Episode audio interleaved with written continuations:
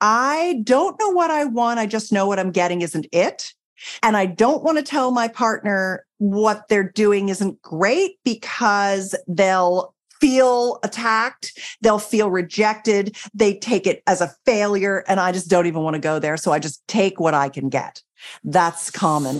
If you want to live like you matter, ditch the pills, look great, and feel freaking amazing, you're in the right place. I'm Dr. Wendie Trubow. I'm Dr. Ed Levitan. Welcome to the Five Journeys podcast, where we empower you to live a vibrant and healthy life by optimizing your structural, chemical, emotional, social, and spiritual lives. Hang on to your hats.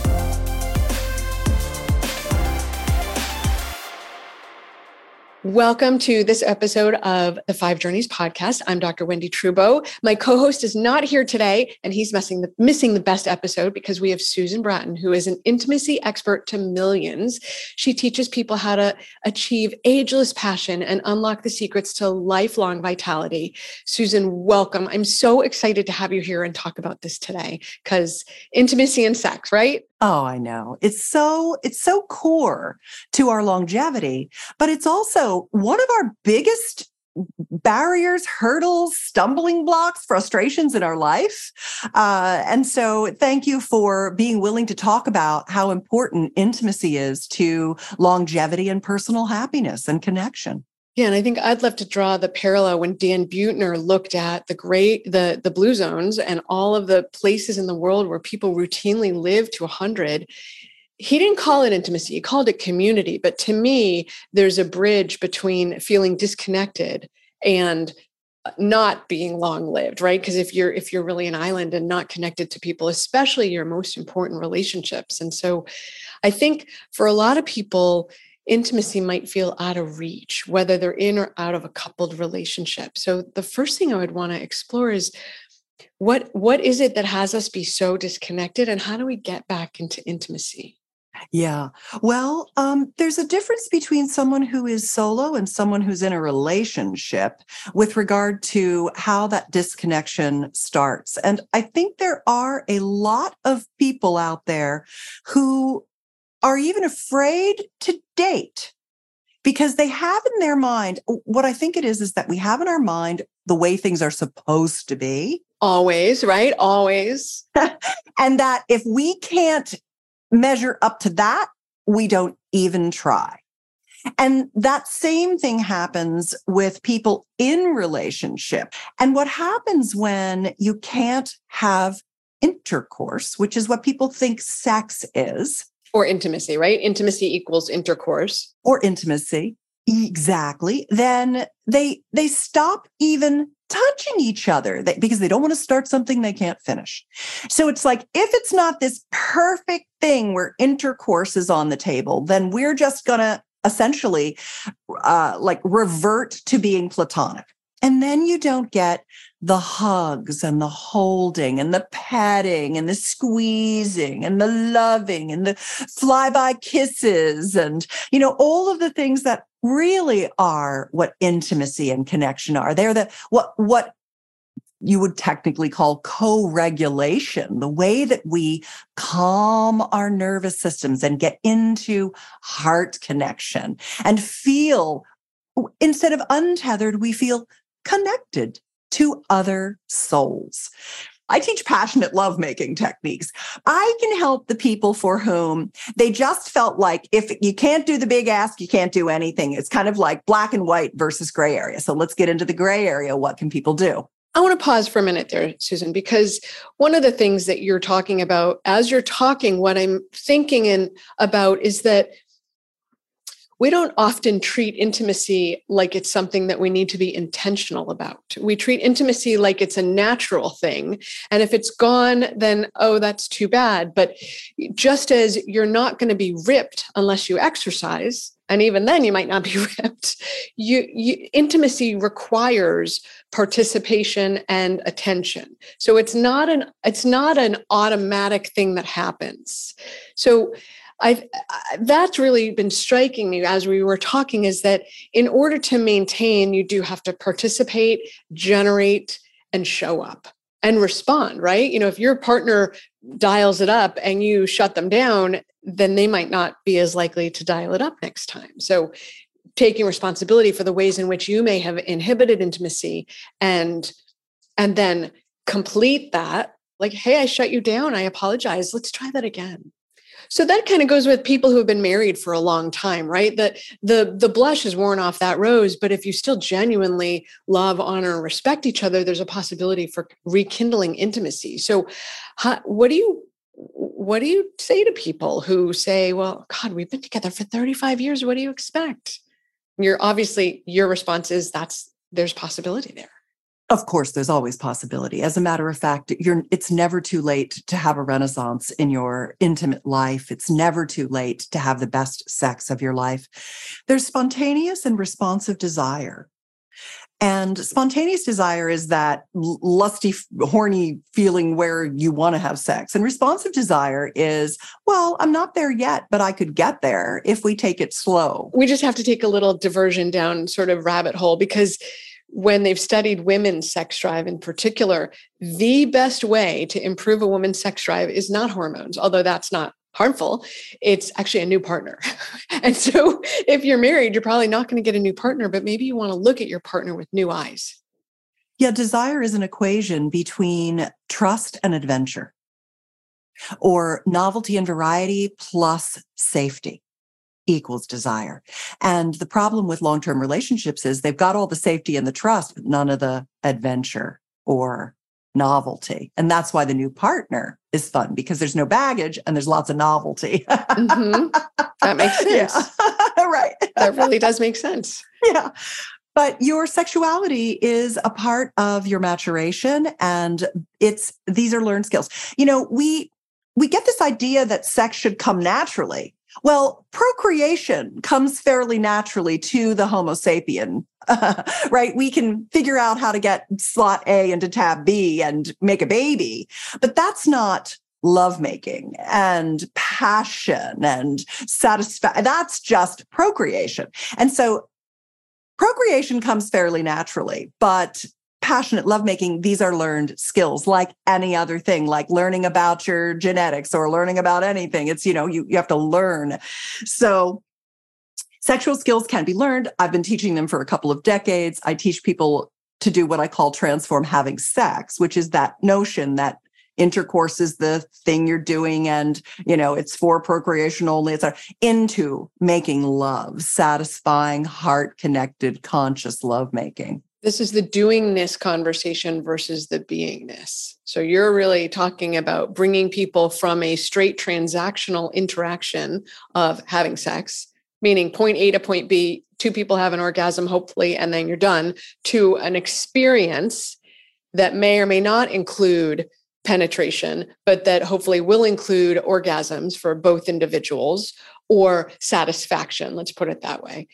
I really like that you had orgasm as an important discussion point in that conversation because one of the things that I find with a lot of other sex experts is they say, hey, don't be orgasm focused, don't be goal oriented.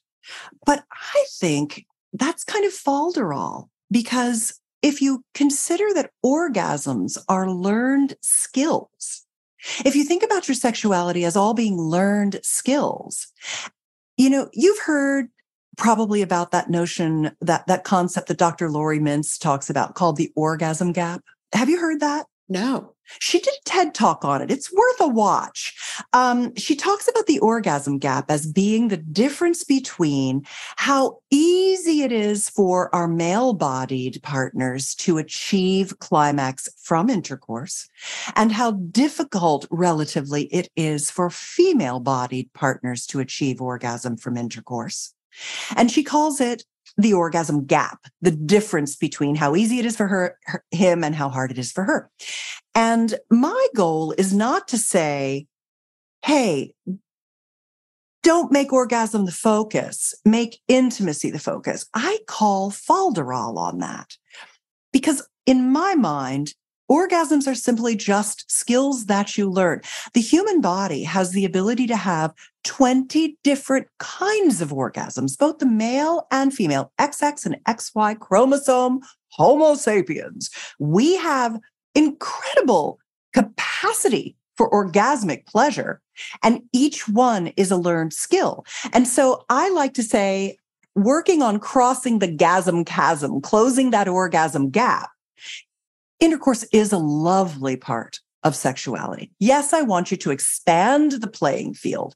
I want you to have incredible kissing and lots of full body touch and genital pleasuring and all kinds of things. But I also want you to have very satisfying intercourse if you are in a male female relationship, which frankly most people are, monogamous, long term, male female pair bonded relationships, then if I say a lot of people think, oh, well, I just can't have an orgasm. I'm just not the kind of woman who can have an orgasm from intercourse. And then their partner's like, well, I guess she can't. And then they stop trying. And what I want people to think is, oh, we just haven't figured out how. Okay, tell me how. And the tell me hows are so simple. It's so easy once you're like, oh, we didn't know that part. Oh, we didn't know that part. Now we got there. Now we're having great intercourse and we're expanding the playing field to have all these other pleasures too. So that if something does happen in the future, he's got erectile dysfunction he needs to reverse. She's got some vaginal pain with intercourse she needs to remediate with sexual regenerative treatments. Then they can be like, that doesn't have to stop us. We can have great, pleasurable, intimate, heart connected, passionate connection together, and we'll fix that stuff and get back to it or not. Okay. So, speaking of ED, erectile dysfunction, you've talked about an, a female ED crisis. What do you mean by that? Yeah, you are so sharp and on top of things, Wendie. Thank you. Um, yes, women have as much erectile dysfunction as men. And it drives me crazy that men get all the attention about this and women don't. Women have it and they're like, I didn't even know I had it. Okay. So, like, at the basic bare bones concept of this, there is the idea that if you imagine a banana, I'm holding a banana up it's pretty easy to imagine that that that is a penis. well, half of a man's penis sticks out from his body and half of that banana goes in and down toward his testicles and the entire fruit of his banana is erectile tissue, the corpus cavernosum, the corpus spongiosum. His penis is filled with this spongy tissue that floods with blood very quickly and gives him an erection. So when he has erectile dysfunction, difficulty getting hard or staying hard, or delayed ejaculation, which many men in their older age also suffer, suffer with, premature ejaculation, which is more anxiety, it's more psychological than physiological for 95% of men. But these are the issues that men struggle with. Well, now I take all the fruit in that banana and I turn it into a donut. And now it's a little circle of this delicious banana fruit and that, and I, I lift the skin of your vulva up and I put it right in there and put the skin over it, that's your erectile. It might, it comes to a little point at the glans of the clitoris, but we literally have our vaginal canal wrapped in three erectile tissue systems. The clitoral, urethral, and perineal systems are completely inside our vulva. So we have an innie, He's got a half outie, but we have the same amount of fruit of erectile tissue. And the problem is that what affects erectile tissue is vascular issues. So, you know, athlo- atherosclerosis, right? So, plaque in your blood. Heart disease of your vagina. Actually, erectile dysfunction in men is a great indicator of atherosclerosis for men. But now it sounds like if you don't have good blood flow to your genital region, that's a good indicator of atherosclerosis for, for females too. It is. And calcified plaque in your blood vessels is really what we're talking about. And that means the smooth muscle tissue that opens and closes and squeezes your blood around your body to your brain, to your heart, and to all your parts. That doesn't work so well. And you can't get that blood in there, which means it can't engorge. And the engorgement is his erection and her erection. We have the same amount of erectile tissue. So when we imagine that if I hold my hand in a tight little fist, that's your vulva, you know the erectile tissue in your vulva or in your male genital system your penis and uh, and it's small it's a little tight fist. Then when it floods with blood in arousal it gets big. What happens when it gets big? It has more surface area. When it has more surface area it sends more when and it's touched and pleasured it sends more signals to the biggest sex organ. Your brain Yes.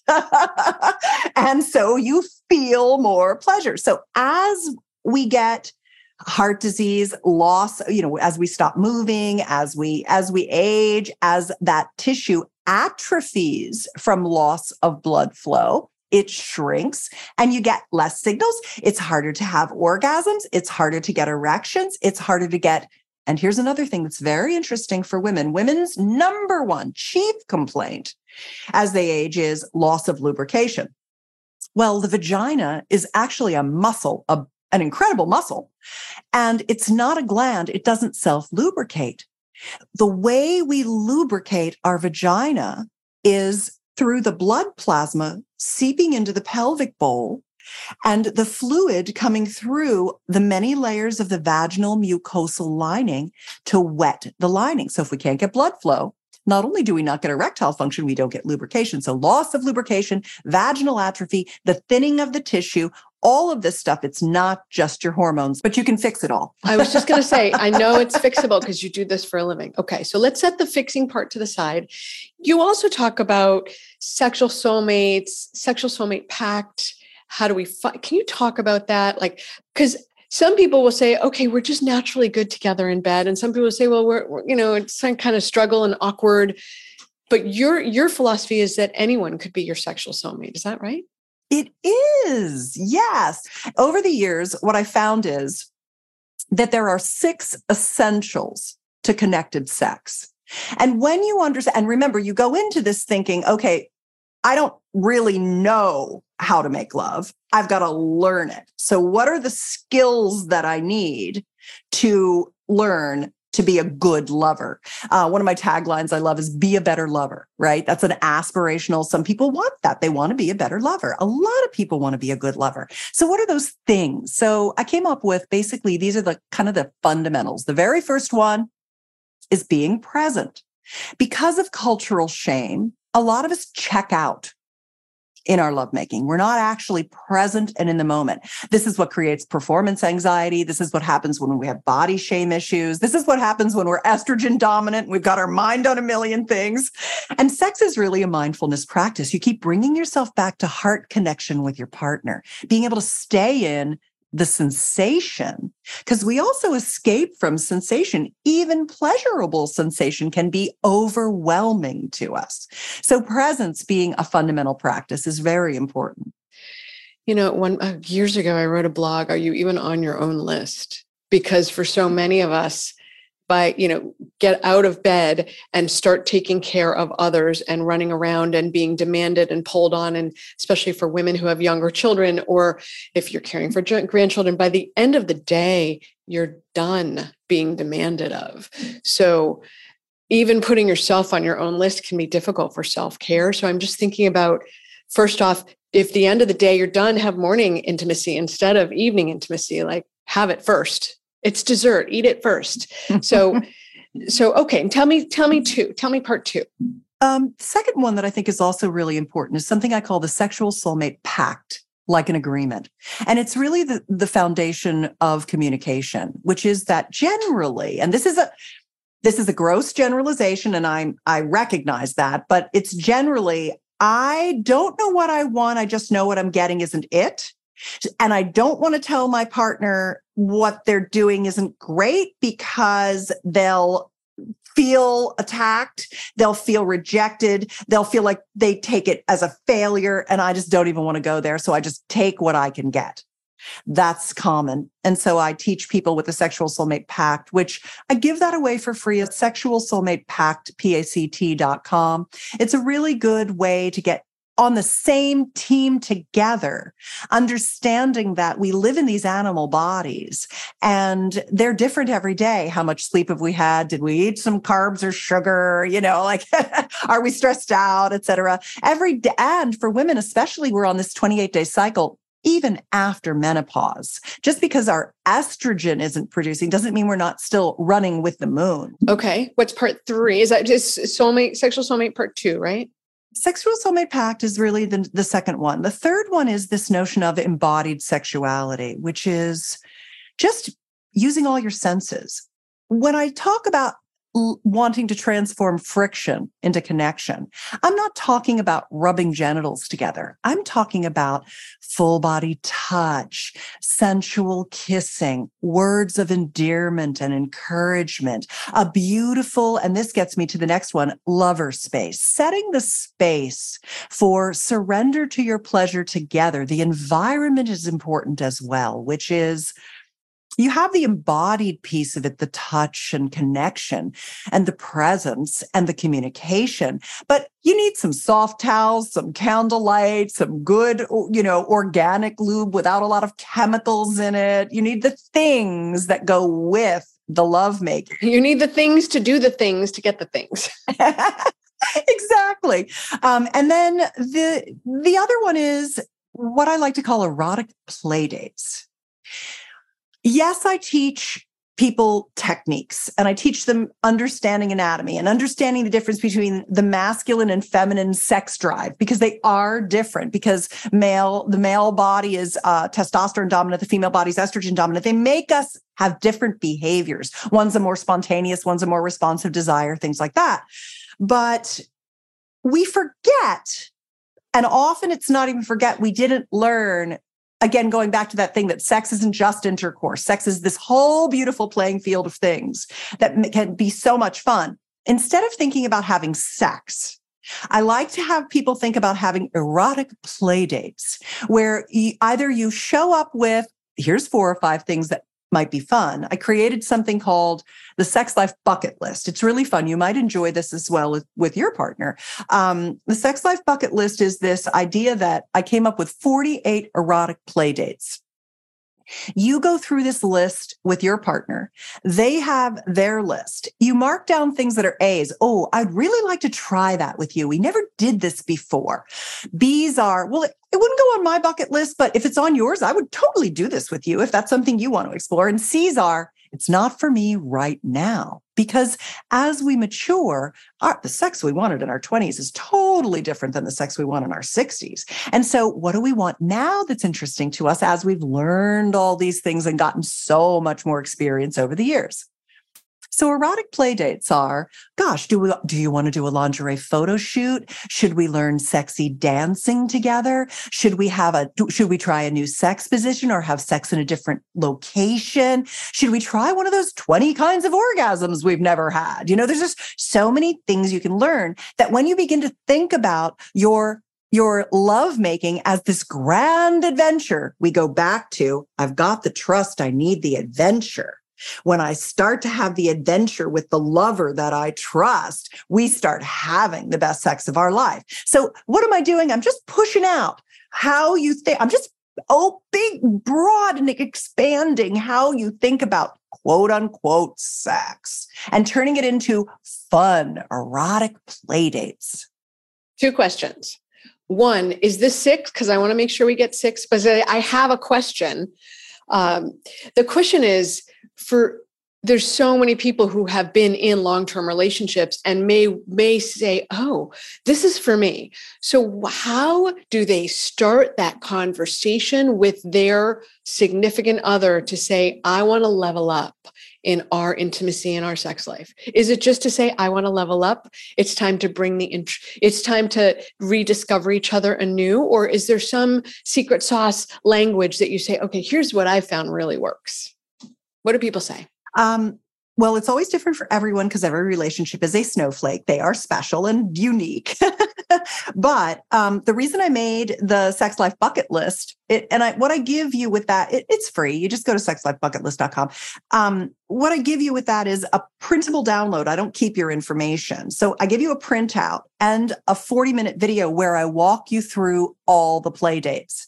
And so some people are like, I'm just going to print this out, read this myself, and tell my partner a couple of things I'd like to try. Some people want to go all the way to the other end and they set up a date and they order in Chinese food. And she, you know, one of the two of them prints out the two copies with the clipboard and the pen and the highlighter and puts the video this is a working on the date. laptop. You've got to work for your pleasure.